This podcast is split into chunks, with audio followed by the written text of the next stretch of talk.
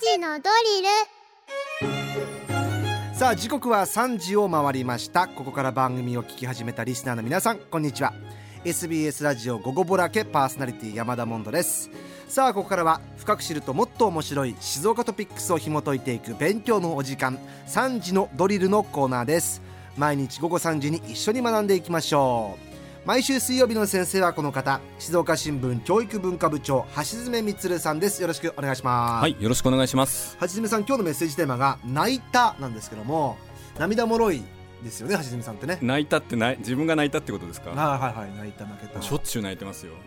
なんかフェスとか行っても音楽聴いてああ、そうですね。泣いたりしてますよね、まあ、映画見たり本読んだりとかね。最近はあります泣いた最近はね、映画でカラオケ行こうっていう作品ありますけど、おーあれで泣きましたね。泣けるんですか、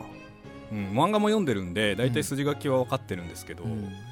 まあ、とあるシーンがありましてですね、もうなんかもう本当に配役、まあ、ちょっと演じてる人と現実のその、えーキャラクターが、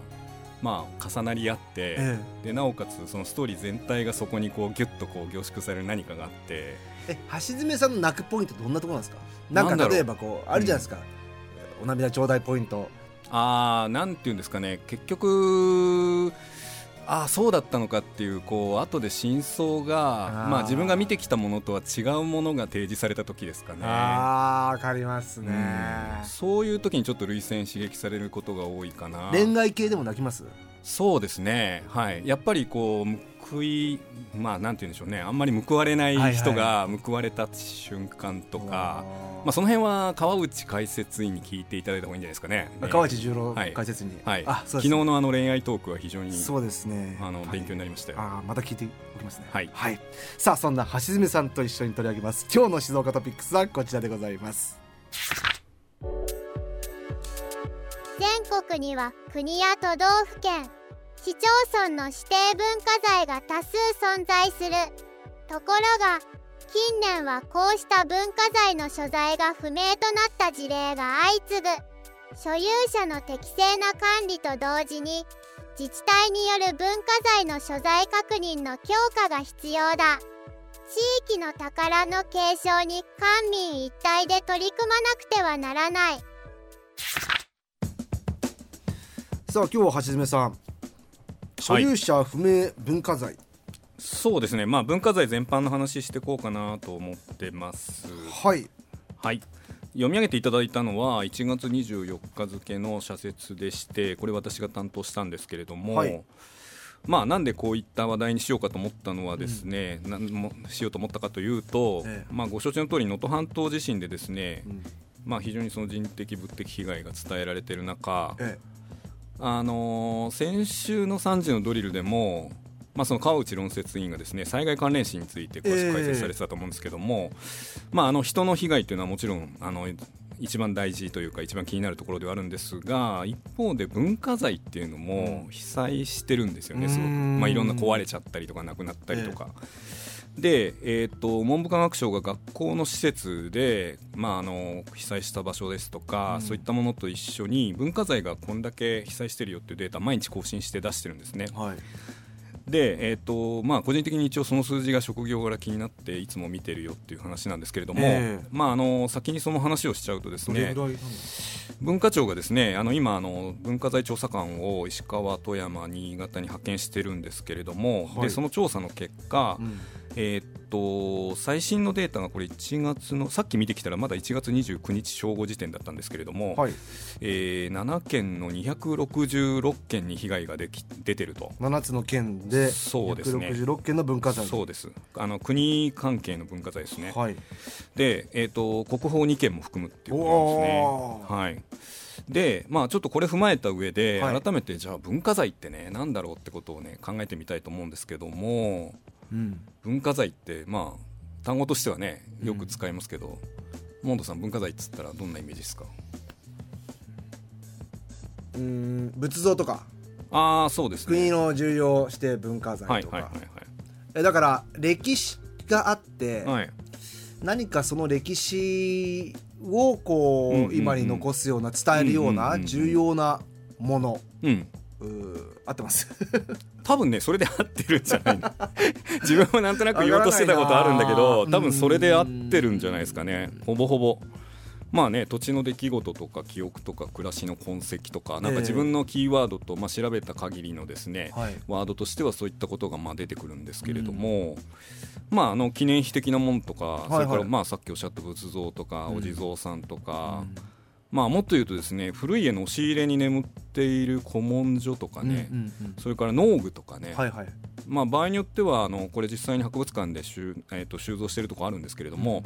古い電化製品っていうのもおお文化講財義のの文化財へえ、じゃあそのうち iPhone とかもなるかもあしれないなるなるなるなると思いますよ。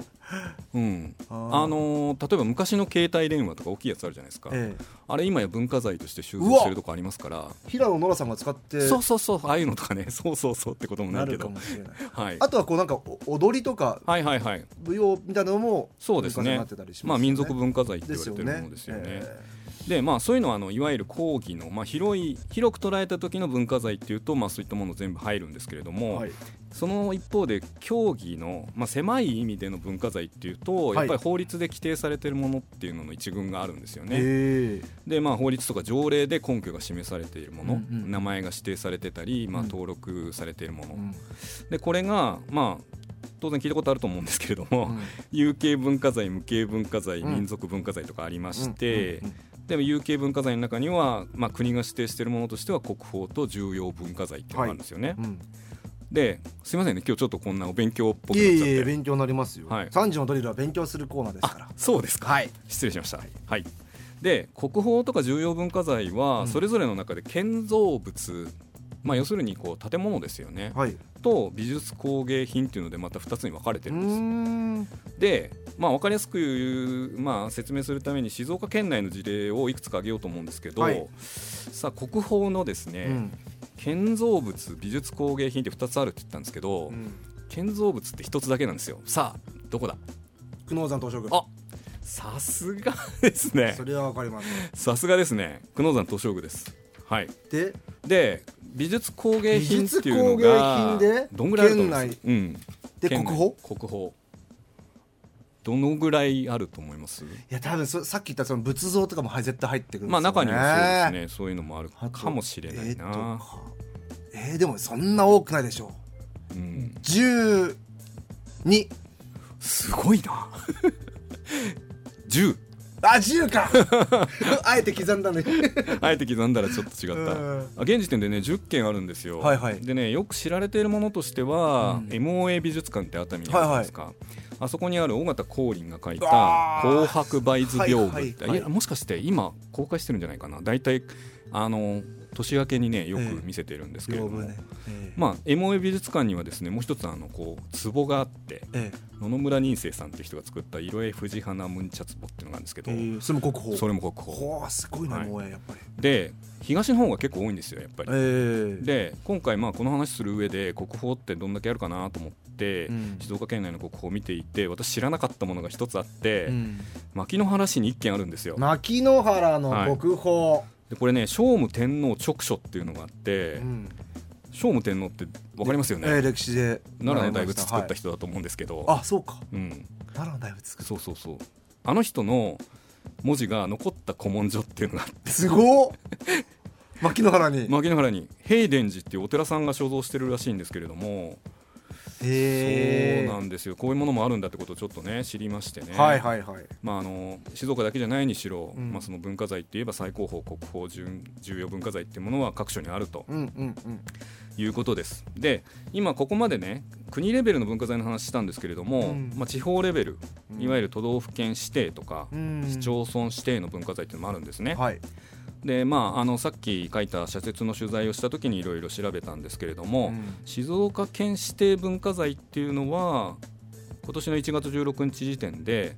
有形文化財民民族文化財っていろいろあるんですけど558あるんですああってたくさんありますねそう結構あるんですよでね有形文化財でねよく知られてるのは袋井に湯山寺ってあるじゃないですかはい